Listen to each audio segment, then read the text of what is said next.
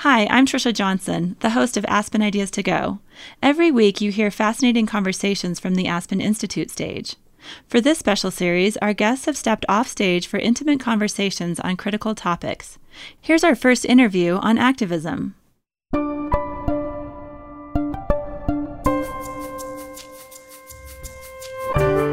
It's the Aspen Ideas to Go Off Stage series. I'm Wajahat Ali, a contributing op ed writer for the New York Times.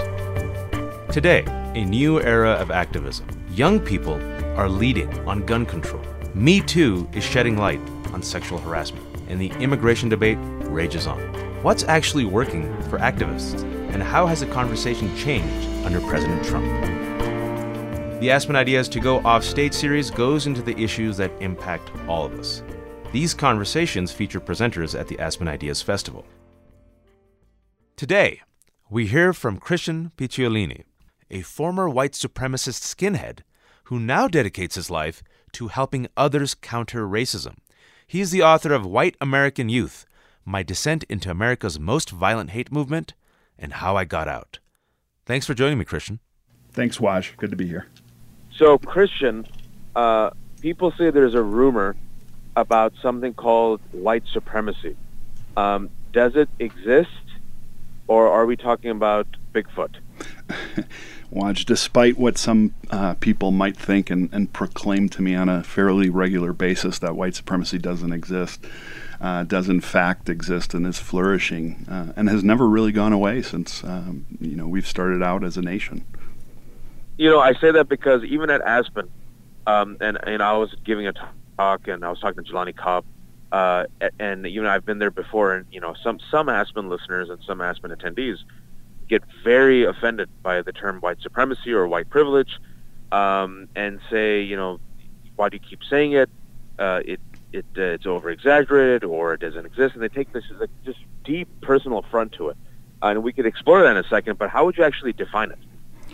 You know, I think that there are a lot of people who are very uncertain in this country, um, and I think that those are the people that have enjoyed power, you know, for generations. Um, and what's happening now is not that white people are losing anything. What's happening is that everybody else who hasn't enjoyed that in the past is finally getting that getting towards that equal treatment.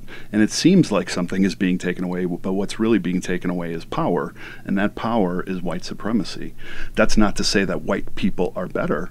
Uh, that's to say that they are more in power, and they want to empower uh, the folks below them because um, it creates a comfortable environment for them, uh, and they feel safer because of the fear rhetoric that's been spread around. I mean, you make an interesting observation because it seems that for many in America, uh, and we could talk about this election, uh, if you've been in power your whole life, equality begins to look like oppression. And I say that because when we were dissecting and talking about this, you know, the Trump phenomenon, as some people say, which I don't think is necessarily a phenomenon, but I think what you articulated is something that's always existed is study after study after study has now concluded that the primary motivator, not the only motivator, but the primary motivator of so many people who went for Trump was white anxiety, um, racial anxiety, more so than economic anxiety. And can you elaborate on that? Yeah, you know, and, I want to be clear too. I mean, when we're talking about white privilege, I mean, there are underprivileged uh, white people living, you know, in parts of our country that just like in our inner cities, don't have access to proper resources, or uh, you know their socioeconomic status is, is you know non-existent essentially. Um, and you know, I, I think it's more. I see it more as like classism versus racism, and it just so happens that the elites in this class system happen to be white males. Uh, and for those white males that have enjoyed, you know, this, you know, let's call it privilege, uh, for so long now see that whatever is being uh, you know equalized uh, in their eyes, like you said, is oppression or something is being taken away from them, and they develop these grievances based on so much of this fear rhetoric that's going around and disinformation, which turns into misinformation when other people spread it. Um, you know that it's really it's hard to know what the heck is going on right now, and, and uncertainty has always been a driver of extremism. So, you know, it's fear, it's uncertainty, it's grievance, but it's usually wrapped around an ideology. Um, and that ideology of supremacy is what has radicalized uh, a lot of ind- individuals, uh, and it radicalized you. can you take us through the journey of work? You know, you're this kid.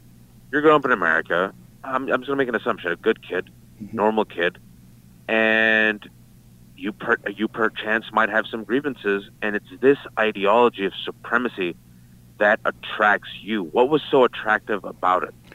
Well, I started to become radicalized the day I was born, as I think most people are. I don't think that ideology and dogma are the you know are the radicalizing factors. I think they're just the final permission slip that gives people hmm. a reason and a license to do and act out on whatever they're angry about.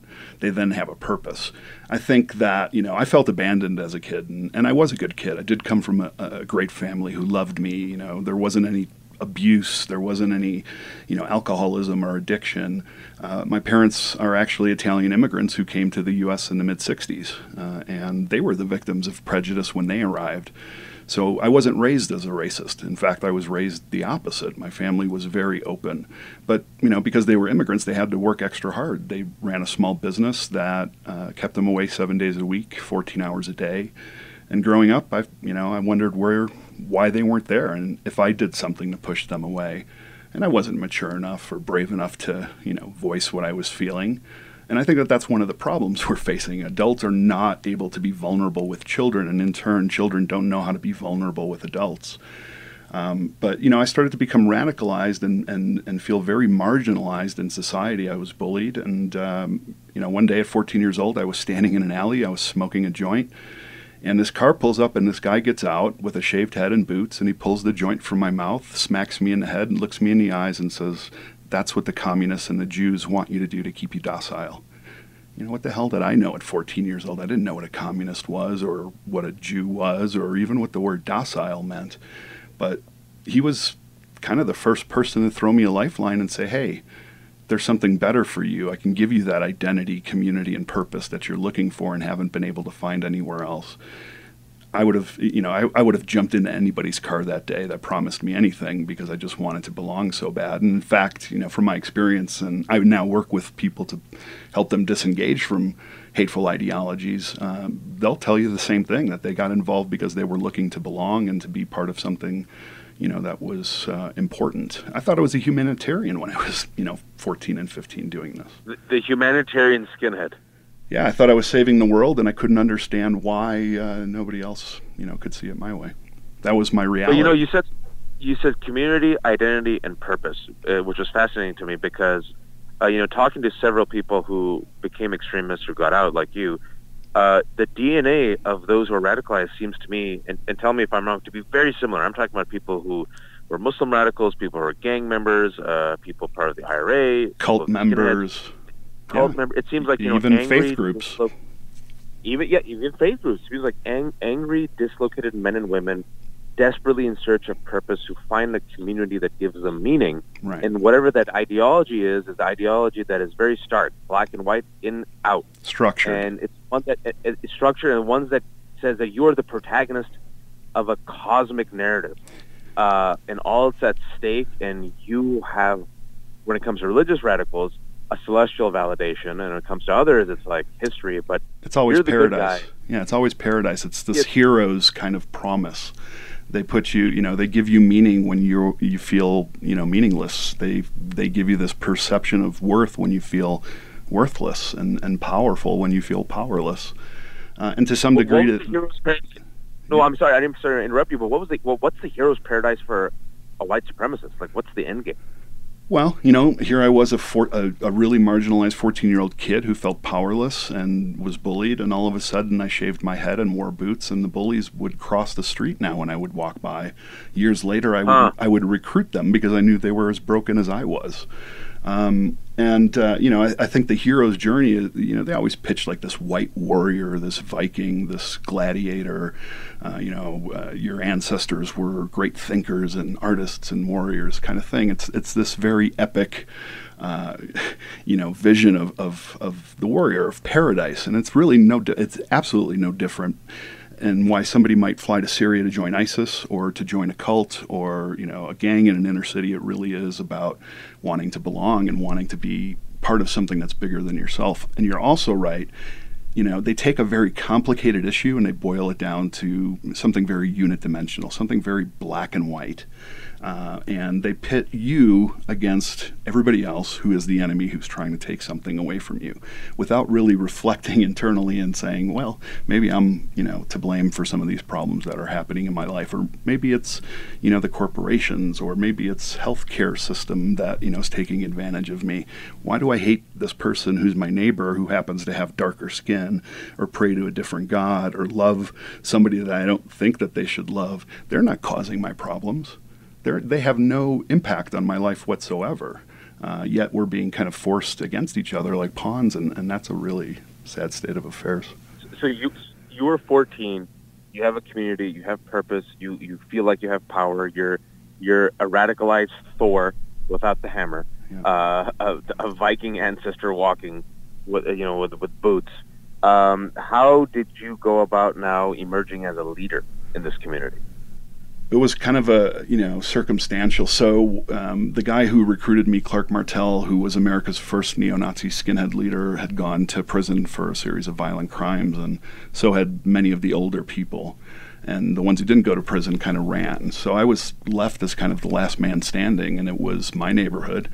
Uh, and I was 16. I had learned how to recruit. You know, I was kind of their poster boy. I was very eager to learn. I was very idealistic. And well, uh, what neighborhood? Don't me asking. This is this is the southwest side of Chicago, in, a, in a, a largely Italian neighborhood called Blue Island. Uh, the Chicago area skinheads were born there in 1985. Uh, Clark had brought it over from England, uh, and uh, very quickly spread after that.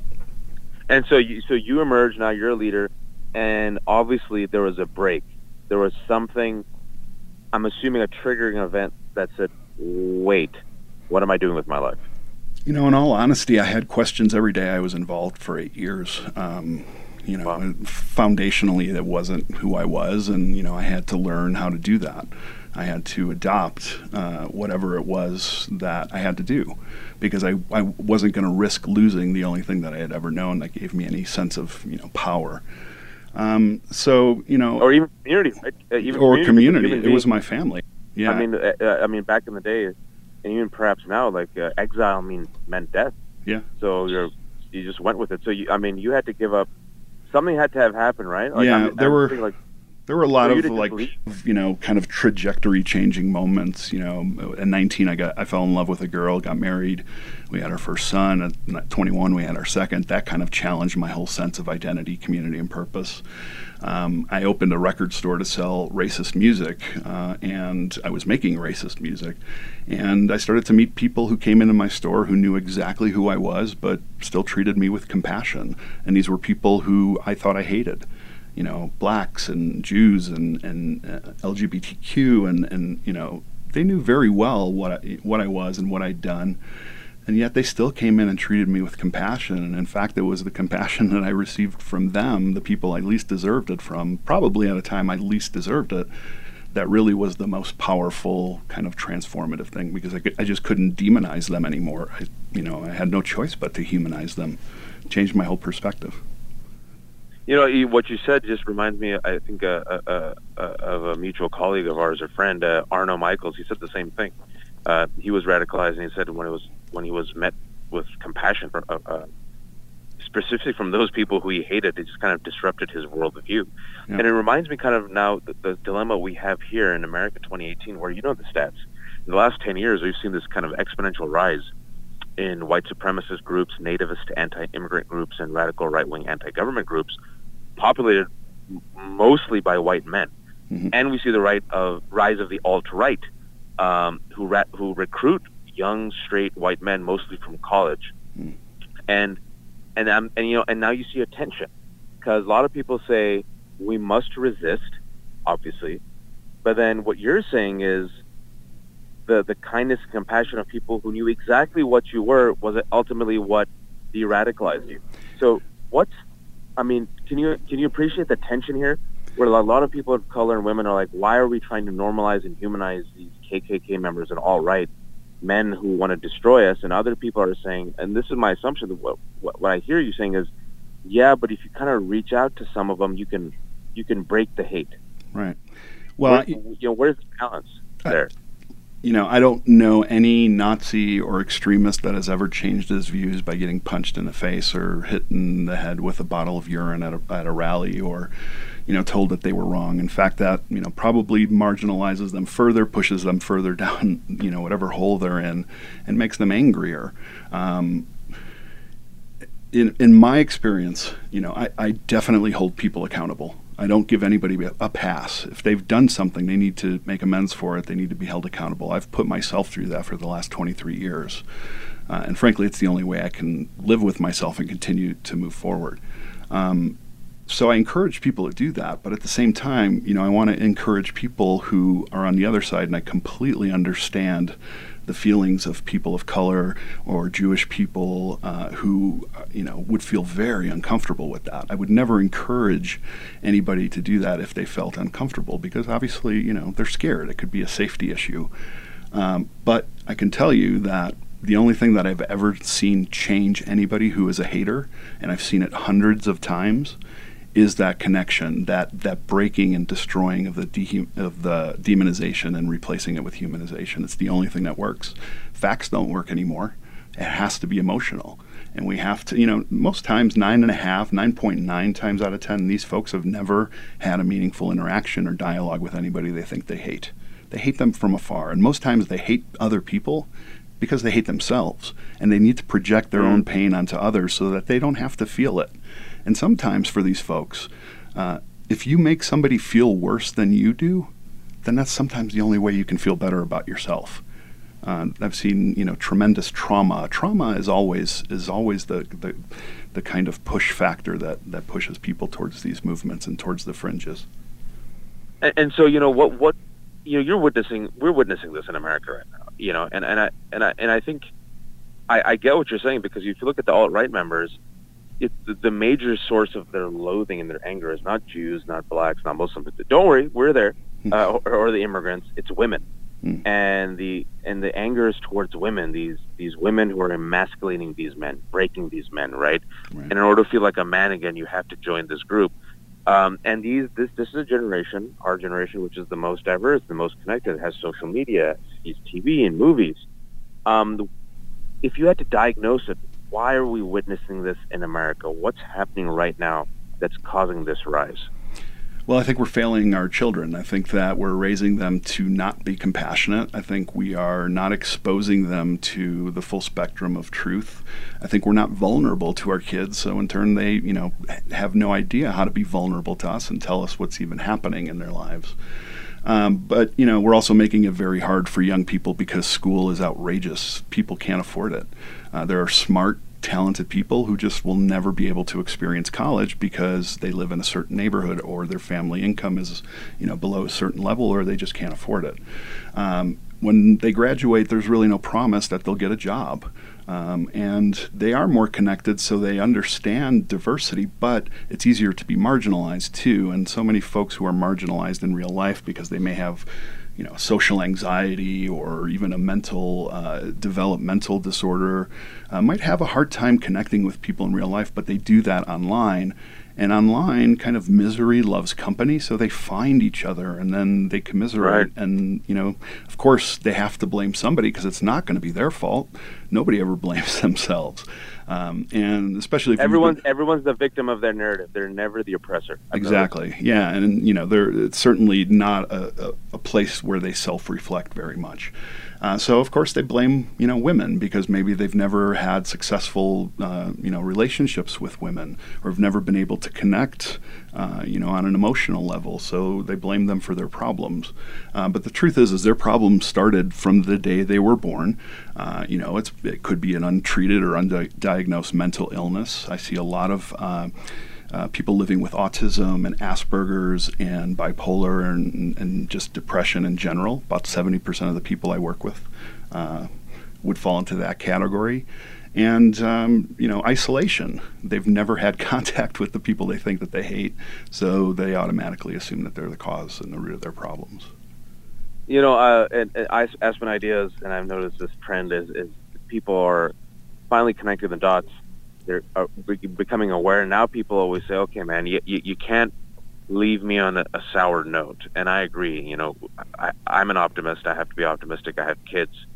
Um, it's a polarized time, more politically polarized than any time since perhaps geez, the 60s. Um, extremism begets extremism. Reaction begets reaction. Uh, people are doubling down. People who feel oppressed, like women, people of color, are like, "Oh my God, moderate whites have betrayed us, hmm. and we're in it for ourselves." Other people are trying to create a multicultural coalition of the willing. Uh, other forces are at play. They're deliberately trying to weaken faith and trust in our institutions. All things seem to be falling apart. Um, I'm not asking you for the magic amulet or the magic lanyard to put around our necks to make us all do kumbaya, but uh, specifically focusing on the rise of this angry white male uh, and how Trump, in particular, but not exclusively, has galvanized them. What would you say for the rest of us is a solution to, if not reaching out, and maybe de-radicalization is too harsh of a word, how about inoculation? What's the solution for inoculation so this new generation that comes up sees the toxicity and, and creates something better? We really do have to treat it like we're treating polio. You know, we have to treat those who are sick, and that's something that I do through intervention and, and disengagement work. But we also have to inoculate the population through prevention. And that means a mm. culture shift. That means that, you know, we have to start uh, incorporating into, uh, you know, our education uh, the full truth. I've been to places in the north and in the south of, of the United States where they teach, you know, the Civil War differently. In the South, in many cases, it's about northern aggression and, and states' rights, and you go to, to the north and it's about slavery. So in some cases, our education system is is inconsistent. Um, again, parents and adults and teachers need to be vulnerable with their uh, with younger people so that younger people can learn to be vulnerable and talk about their feelings instead of bottling them up and you know we we end up saying but he was such a quiet nice person i can't believe he shot 10 people in that school you know we should know, we should know these a lone things wolf. yeah he was shy Right. You know, we was, didn't see it coming. So, he kept to himself. We, we didn't you didn't see it, it, coming because he was the quietest person in the room, but he was screaming the loudest, and you just couldn't hear it. Mm. Um, and you know, maybe it's as simple and, and, and stupid as taking your kids from the day they're born out to eat ethnic food instead of just chicken nuggets and grilled cheese sandwiches. So maybe they grow up without a fear of ethnic food, and in turn grow up without a fear of ethnic people. Um, you know, I think we as educators as artists, as writers, we all have tools. We're not all protesters. None of us, you know, not everybody is meant to go out there holding a sign and, you know, being willing to get arrested. But some people have money and they can fund organizations that, that are doing this work. Some people are teachers and they can, uh, you know, teach compassion and and and and uh, you know empathetic uh, type curriculum. Uh, artists can talk about it and paint about it and, and write about it and there's you know we all have tools and we all need to utilize those tools because while i am extremely hopeful because i believe in what we can be. You know we keep saying you know America is a great country. This is not us. No it is us. We've done this many many times in the past but we've made progress and we'll get to where we want to be. Um, but it's going to take time and we need to act now because i'm really afraid that if we don't we are at uh, kind of a crossroads that's going to tie us up for the next 50 to 75 years. And it's going to be very very tough fighting it as a you know an unequipped minority force against a pretty powerful government well, Christian, I appreciate your efforts as being a de-radicalized superhero, uh, waving the hammer for good this time, and I'm doing my small part by teaching my ethnic kids to love chicken nuggets and meatloaf and grilled cheese.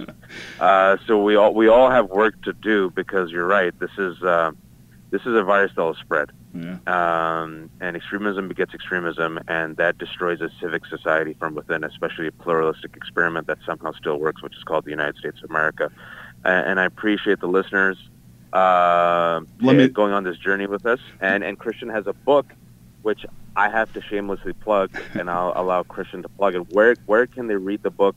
and where can they support your organization? Oh, I appreciate that. That that was actually not what I was going to say, but I'll plug it if, if I must. Job. That's my job. no, the book is called White American Youth: My Descent into America's Most Violent Hate Movement and How, How I Got Out. You can buy it anywhere, any bookstore or online. Uh, my organization is called the Free Radicals Project, and you can find us at freeradicals.org. Uh, what I wanted to say is I just kind of wanted to part with a challenge for you, Waj, and, and for your listeners is um, this is one thing that everybody can do is find somebody that you think is undeserving of your compassion and give it to them because I know from experience and I guarantee that they're the ones that need it the most. Uh, a lot of people are going to be hugging and crying, uh, and you can blame Christian. One can only Uh, hope. thanks, thanks so much, Christian, for joining us, and, and thank you to the listeners. Thanks, friend. Christian Picciolini launched Goldmill Group, a global digital media and counter extremism consulting firm. He also co founded the organization Life After Hate. I'm Wajahat Ali, a contributing op ed writer for the New York Times. Thanks for listening.